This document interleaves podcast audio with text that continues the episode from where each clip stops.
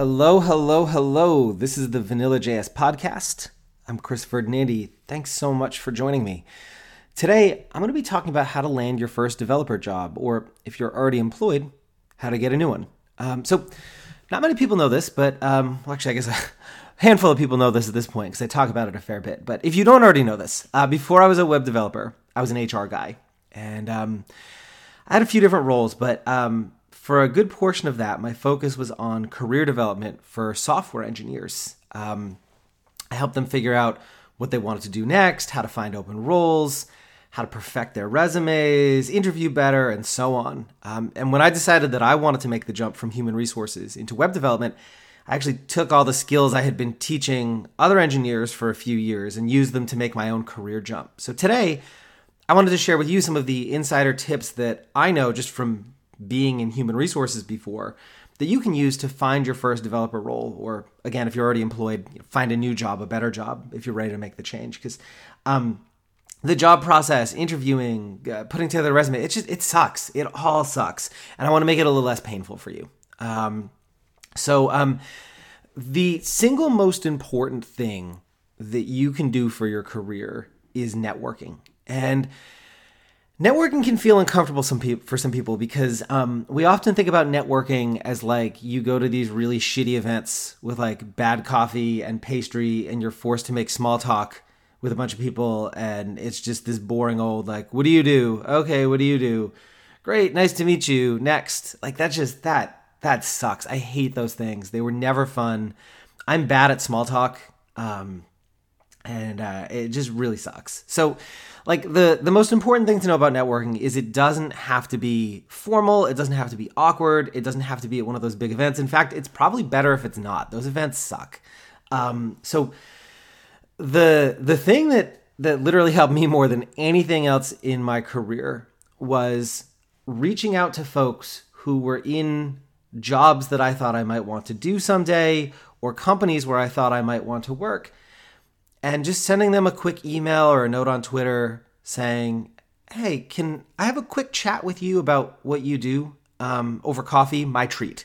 Um, or if it was someone who was far away, um, you know, do you have do you have 15 minutes just to have a quick video chat with me um, about about your job and what you do? I just I have a couple of questions. Um, I actually did that one with with Brad Frost really early on in my career. He's really really busy these days, so don't don't bother him. Uh, you can do that to me if you want, but uh, poor Brad, leave him alone. But he was really, really cool. He like he jumped on a, a call and he had a whole bunch of conversations with me about, um, or talked with me a whole bunch about like things that worked for him, things that didn't, some of his experiences, and it was all really, really helpful. Um, and I did that uh, like a lot, and um, and I reached out to various people. Um, and so when you talk to folks in this nature, there's a couple things you want to get at. Um, so what you don't want to do is say, "Hey, I'm looking for a job. Are there any job openings you know about?" Because um, that feels like a very one-sided kind of thing. Like it's very clear that you're just there to like take something from them. Um, and really, what you want to do is you want to um, you want to learn more about the kind of role the person is in to see if it's something you'd actually be interested in. You want to learn more about the company and you want to put yourself kind of in their frame of mind so that if there is a job you'd be a good fit for, you come to mind and they'll they'll mention you or tell you know tell you about it. But you're not doing this to to literally just get a job that you can go interview for. Um, at least not directly. So when I would have these conversations, I would ask questions like, you know, so can you tell me a little bit about what like your day to day is like? What's a typical day like for you in this role? Are there any kind of critical skills that you think someone doing this job has to have to be successful? How do you see this job changing over the next few years? Like what's what's coming down the the line that's going to completely change the way your job works? And in our field, you know, down, down the line can be as short as six months, right? But it's important because it tells you the kinds of things that you might want to focus on as kind of next skills to develop. Um, and then I used to always like to close these out, especially if they were in person, by asking if they knew of anyone else who I might benefit from talking to. And a lot of times people would recommend two or three other folks that I should go chat with. And after doing this for about six months or so, I built this really big web of um, web of folks I knew at a lot of different companies. And if I found a role at that job that I wanted, I could reach out to them and they could put put me in touch directly with the hiring manager. Um, sometimes they would find out about roles um, and they would let me know about them. Um, sometimes before they were published on on the web, which was great. Um, and then the very first job I ever had as a web developer, I actually got that way. I was sitting next to somebody at um, Artifact conference, and I was just chatting with him, and I, I, happened to mention that I was, you know, I was looking for for a job, that I was working in HR. Here's some of the cool stuff I've been working on. Um, and uh, you know, like that was it. And then like three weeks, four weeks later, he reached out to me um, to tell me there was an opening on his team that he thought I might be a good fit for, um, and and that was that. Um, so there's obviously more to it than just networking, right? So um, uh, one of the things that seems to come up um, come up a fair bit. Um, or that people often like to kind of have put together is a portfolio, right? To show off some of the things you've done. Um, and, uh, you know, if you've never had a job before, how do you put together a portfolio? How do you have experience to show? Well, one of the things I did um, was I spent a lot of time building some some side projects, some open source projects, some things I could show off just so I had something to show that I can actually write code. Um, so for me, it was a couple of um, GitHub projects that I was more proud of than others. Um, you know some uh, some some plugins and I think I'd built like a CSS library, just some stuff like that. But I also um, I volunteered with a local animal rescue organization who had an absolutely abysmal website, um, and I updated it for them, and I was able to talk about you know some of the stuff I did for them, and so that became part of my portfolio too. And so those are some things you can do to maybe build that experience if you don't have it yet. Now one of the ways I see people screw up portfolios pretty pretty meaningfully is that they end up just being like pretty pictures of shit that you've built um, and a list of like key skills. Like here's here's a photo of the website, here's a link to it, and then I was responsible for the CSS, the HTML, and like the responsive web design. And that's um to be honest, that's pretty useless. Like that doesn't really get at the stuff that a hiring manager would want to know. What you really want to do is you want to write case studies that discuss the challenges you faced while working on this project. Um, what it was you were actually trying to solve, some of the decisions you made along the way, and why you made those decisions, and then the outcomes that happened as a result. So, for example, um, the animal rescue that I worked with, Paws New England, um, over at pawsnewengland.com, uh, there where, where uh, my wife and I got our last um, our last dog, our rescue pup that we adopted.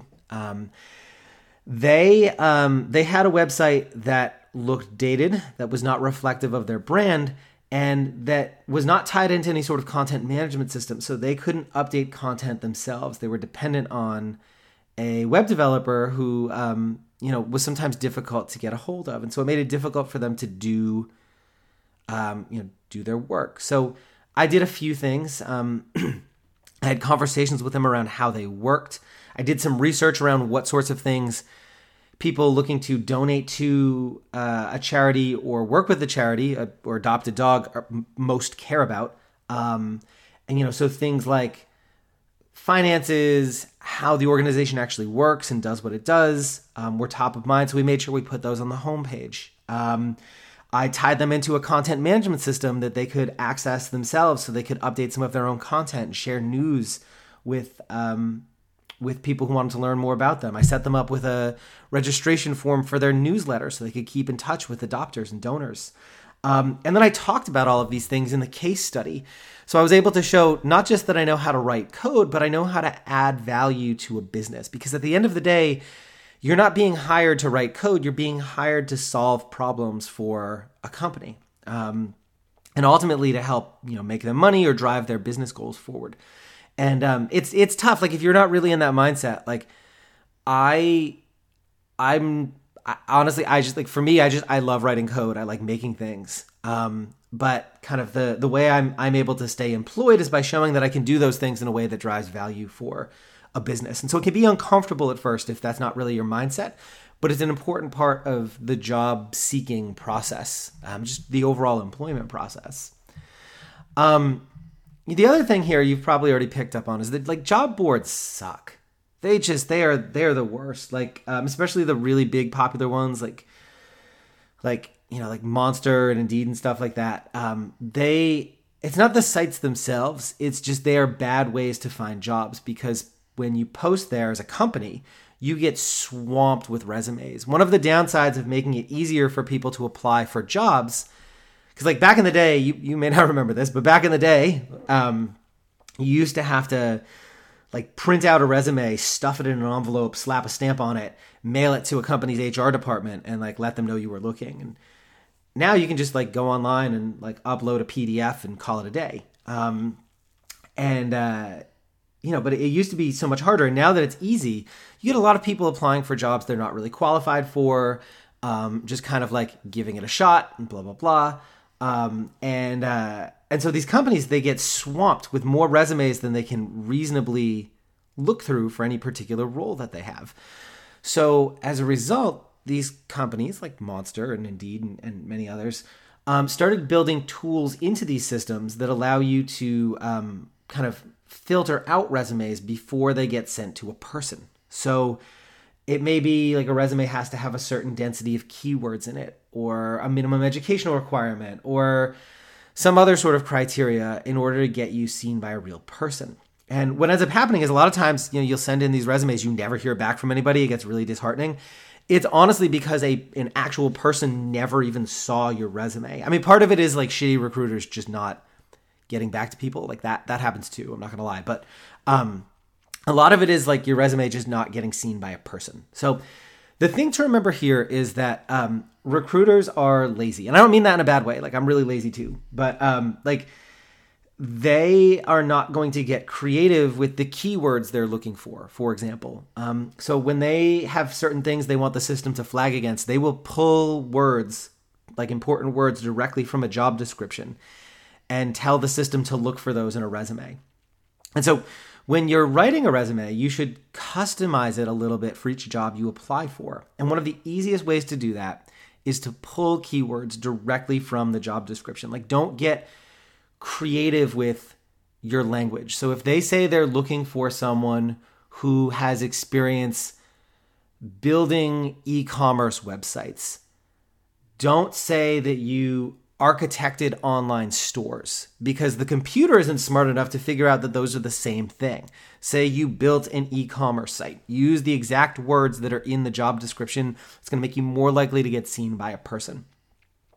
Um, one other thing I see a lot of folks do is like, the order of their resume is all wrong. So, like up at the very top, what you really want is not like your education. You don't want to launch directly into the roles you've had. You want to include a summary of experience, um, uh, like a, a why you kick ass right up at the top.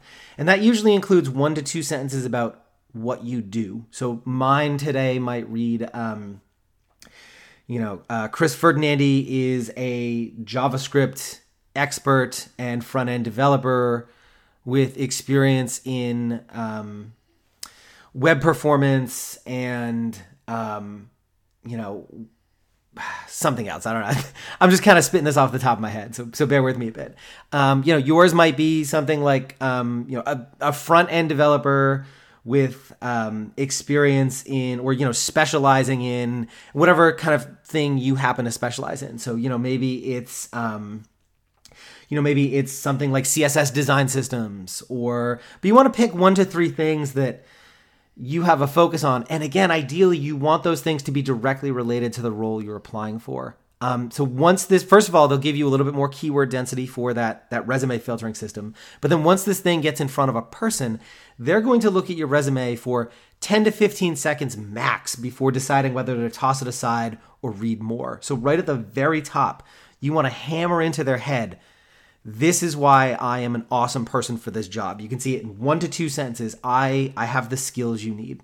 And then underneath that paragraph, you want to have somewhere between three and six bullets that explain very specifically some of the kind of the tangential skills you have. So, you know, mine would read things like HTML, CSS, and JavaScript, um, um, you know, building large JavaScript based applications, web performance, um, uh, unit testing, you know, just a couple things like that. And again, you want to pull these from the resume.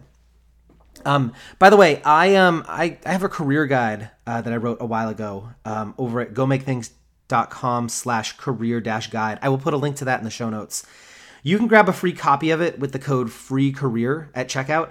Um, that comes with my resume template that I've actually had really, really good luck with. Um, and I picked up from a more senior HR guy when I was just starting my career. Um, so uh, it might benefit you to go grab a copy of that, um, if for nothing else than the resume guide um, or the resume template rather, because um, it it really works. Um, the other thing here, um, I, I, often see people put their education up high, especially if you're early out of school. You're really proud of where you graduated. Um, it feels really important. I totally get it. I used to do it too. The thing is, no one actually cares about your education, especially not in our field. Um, maybe if you apply to Google, they give a shit, but like Google's terrible. Um, it used to be uh, like there are certain fields where this matters more, right? Like if you're going into medicine or finance or something like that uh, big four accounting firms absolutely care about where you went to school and your GPA. Web development roles, usually not. Um, you should put that at the very end um, of your resume. It is the least important thing that's going to be on there. Um, for each item, when you when you like when you have job descriptions, um, you know, like here's what I did. Um, you know, like here's the company I worked at, here's what I did, or here's the project I worked on, here's what I did.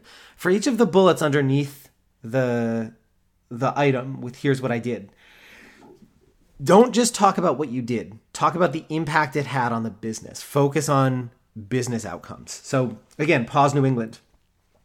Um, tied website into content management system, allowing the organization to more effectively manage and update their content and keep in touch with donors and adopters. Um, it's okay if this goes a sentence or two uh, runs onto two, even three lines. Um, it's really important to show outcomes. Really, really important. Naturally, this makes your resume a little bit longer. People always get really weird about like it has to fit on a page, has to fit on a page. Um, it it doesn't. It's okay to go over one page. For an entry level job, two pages is okay. If you're more senior, you can push it to three. I would try not to go beyond that. As you get into your older jobs, you can minimize what you did there, like just include the job and the dates. You don't necessarily have to include all the, the bullets and outcomes because they become less relevant. Um, save that for the newer stuff. But um, yeah, don't be afraid to go over a page. Um, it's way more important to show the things you did and the outcomes than it is to keep it short and minimal. Um, uh, you don't have to fill up that second or third page either. Like, if you only go halfway down the page and that's all you need, totally fine. Just leave it there. Um, so uh, yeah, that's um that's about it for today. Um, remember, if you if you want that resume template, if you want to dig deeper into topics like this, um, head over to gomakethings.com slash career dash guide and grab a free copy of my career guide with the code free career at checkout. Um, again, I'll throw this all in the show notes too, but um, uh, I think that'll be a real real good thing. Um, if you know uh, you're looking or you're thinking about looking. Covers a lot of the stuff we've talked about in more detail, some stuff that I didn't. Includes my resume templates, as well as some interviews I had with some folks about their career stuff. Um, so might be interesting for you. Uh, that's it for today. Um, just one last thing. If you want to finally master JavaScript, head over to vanillajsguides.com and check out my pocket guides and video courses. They are short, focused, and made for beginners. You'll learn the ins and outs of a topic in under an hour. I will see you next time. Cheers.